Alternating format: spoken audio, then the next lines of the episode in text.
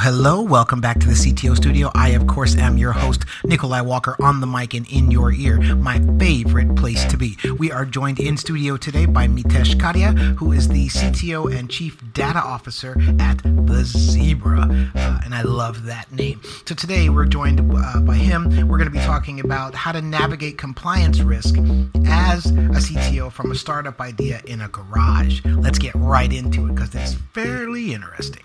Etienne, please take over. So, uh, Meetesh, uh, the zebra, obviously a uh, beautiful success story in the sense that escaping the clutches of startup drudge, scaling successfully into um, uh, you know a wonderful company, and then scaling into like unicorn territory. So uh, you CTOing a company through that type of scale, just give me an anecdotal like view of how your life as CTO changed just through all those different levels. Yeah, you know, it, it's funny. It, it's it's a little bit surreal. I was talking to someone today that, you know, if we go back to, you know, essentially three of us in a warehouse, no code, no team, no product, no business, there was always this aspiration that okay, we're going to be a billion dollar company, and, and you have that confidence in it, but it's so far away. Um, and then to think about it now, it you know it's like well, not only am I CTO of a successful company and I help build it, but it's a successful billion dollar plus company, right? And and that it's hard to fathom sometimes, right? There's the excitement of it that we've created so many jobs and built this business. There's the part that you're scared of, which is that we built this business and all these people who are counting on us to, to make some you know important decisions and keep it going. But you know the, i think if you look at it various phases early on it's very much you're making things happen yourself right? Like it, you, i was in the code i was i was building stuff on even when i was building some teams around me i was i was making things happen. Then that second stage it was more about i was growing the management and building the people around me to go make it happen right? I was still still involved but at a higher you know higher level from that.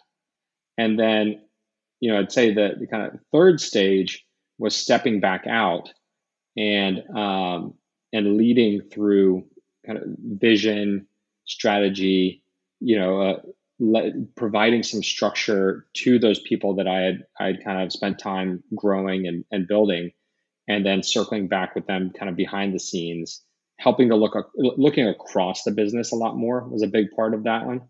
Um, to to help actually you know I, would say probably between phases two and three is when I s- shifted from being a technologist first to a business person first with a technology background and slant right? So my my first team, you say with the first, you know, five dysfunctions of a team became that business team, the, the C-suite, the executive team. Um, and then, you know, it's interesting. I was actually just thinking yesterday and today about this new step and that I think it's a yet another stage um, of growth where I, I'm even one step further out right? Uh, and further back and figuring out what that means. How, you know, I'm looking, instead of figuring out what we need to do, for example, on data later this year, I'm thinking about as the team grows this year and next, how, you know, how do we take something that gets a lot of benefit out of being centralized, but not create a bottleneck for growing the company in the future, right? And that's not something we're fixing this month or next month or even by the end of the year, but that's something we're going to need to start to, to fix and shift and it's going to take a long time right? And so my horizons expanded um, which means in some ways it's exciting. You get you know as a technologist you always want to think about stuff. You love like the thinking ideas but the, but the you know box checking of getting stuff done that doesn't really happen anymore. That's amazing and it, it, it actually brings me straight to what i want to talk about which is at seven CTOs, we talk about that shielding function that the CTO has. And I often talk about it as the the three to five year viability of your organization.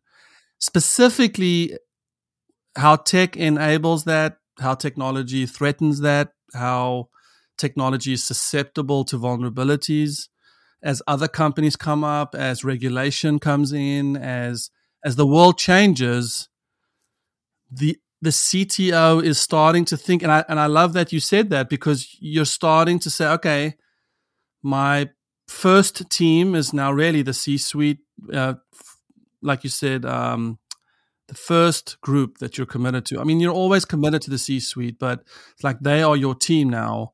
And how do we keep our business viable for the, the near future and for the you know the medium term. Right. Yeah. No. It, it's a it's an interesting you know change and shift in philosophy and uh, and one where it's really hard to know if you're making a lot of the right decisions because the the time horizon for that feedback loop of figuring out whether you are or not is so far in the future. So it's a lot more about thinking about okay, one, what do I think? Where do I think I need to be? You know, um, two, what are the steps? Now, can I break it down? How would I get there? And then how can I test and learn along the way to give me some sense of are we moving in the right direction? And also, have I chunked it up appropriately such that if we're not, we can change directions without, you know, without going too far down one path. But but it is also it's a, a place where, you know, it it is you do have to take some bigger risks, right? Because you're you're talking about things further down the road, which means that experience uh, experience plays a big part, right? Experience doesn't mean you're going to be right every time. In fact, I, I, I often look at experience oftentimes more more so than not tells you what not to do than what to do. I also think of experience as the confidence to do things, and inexperience as the lack of confidence. Let's talk a little bit about how you navigated um, compliance and risk. There was certainly a stage that you entered where the technology innovation was built, the product market fit was there, the traction was forming, growth was happening. And I think I remember specifically when you moved into your new spot which I guess probably a ghost town. You still have it? Uh, we still have it. We, I mean, we have minimal capacity in the office now, talking about return to the office, but it's still there. So I remember, I think you got your SOC 2 compliance right before or right when you moved in there.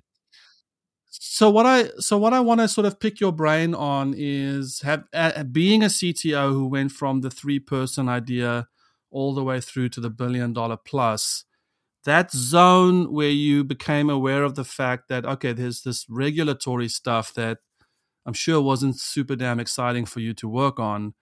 But just talk me through a little bit um, and again it can be unstructured thoughts but just tell me a little bit how you navigated that and let's dig into that a bit. Yeah absolutely. So if we we start back prior to when so we, we kicked off the effort of building a security privacy compliance program in March of 2019. So if we look before that, um, I had done and, and you know gotten PCI compliance in the past. I'd done some of these things at other places, and I knew I wanted to avoid as much of that as possible for as long as possible, because in my mind, having to deal with a lot of that would slow us down. It would mean that you know we could be less nimble, less agile, uh, it's not that I didn't see the value in it. It's that I I wanted to build our business and our technology as much as possible without having to deal with that. And so that's why we're like, great. Specifically, specifically PCI compliance. PCI compliance, but also things like you know when we were working with carriers, if they said, "Great, we we need you to um, abide by all of these," you know, these security standards and privacy things i was like okay what what is driving those? And do we need to do can we do things that would get us around those so we don't have to we can be secure we can be safe right? But we don't have to actually comply with those things. Yeah for instance uh, the classic pci question of how can we avoid having to be level whatever compliant well, in technology, we can do this and this and this. And so you're saying, sort of, what can we do in technology that would expose us to the least amount of compliance uh, ad- adherence. Okay. Right. Exactly. Uh, while still being, you know, uh, being secure and safe and, and best practices, but you know, can we do it by our business strategy and our architecture first? Um, and so that carried us a long way. Um, and it's why, you know, we didn't, we still don't collect credit card information, um, you know, but it's why we pushed that further down the road is I, you know, I knew that if we got into that stuff, it was going to distract us and, and prevent us from being able to move quickly in some areas. Um, so, you know, fast forward to, I want to say late 2018, early 2019 is when we finally started getting big enough where the insurance carriers that we were working with uh, and that we wanted to work with started to demand things like, "Hey, where's your SOC 2?" Um, you know, they're they're heavily regulated companies, public companies, so they have you know uh, regulations from being a public company, public markets. They have their you know fintech, insurtech, um, and so you know, finally we we got to a point where like, okay, great. We, there's a certain amount of this we need to actually solve because we, in order to play with the big boys and to, to reach that next stage of growth. Okay, so basic, basically, uh, as a function of growth, you started seeing that not being compliant in certain regulations uh, started inhibiting your ability to to grow your business. Okay, right exactly. To grow and so that's where we we again said okay so now what what do we need to do? How can we go attack you know build a program that will help us you know cover the bases that we need to uh, you know satisfy these carriers get them on board but also not stop all of our progress. Um, and so that's when we started to look at and, and really took the approach which I, you know, I know is a, a modern approach, uh, and, and, it's starting to become more pervasive now to security and compliance. Of not how do we be secure, how do we say no to things, how do we not take on any risk, but how do we build a program that helps us detect, evaluate,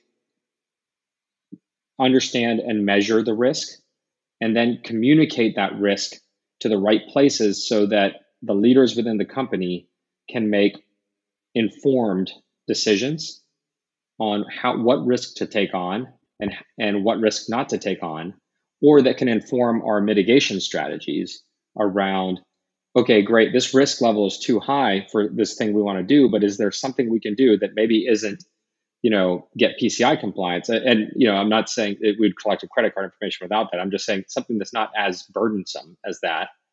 Um, can we do something to mitigate that risk to get it below a threshold where it's not zero, but it's to a level that we want to accept given our the stage of company? Very interesting. Very, very interesting. I, I love the idea of taking it as far as you can to be nimble, efficient, uh, stay within the acceptable security space or risk mitigation space and then coming up with a assessment plan or some way to inform help your leaders make the right decisions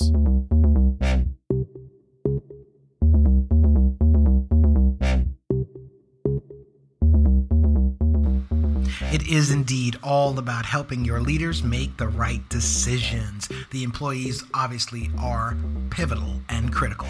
Uh, thank you so much, Meetesh. We will see him again next week. We will do another interview. I believe this is going to be set up into a four part, so do please stay tuned. As always, go subscribe to the podcast available in iTunes. Check out Meetesh's LinkedIn, and always, always check out 7CTOs.com. We will see you next week.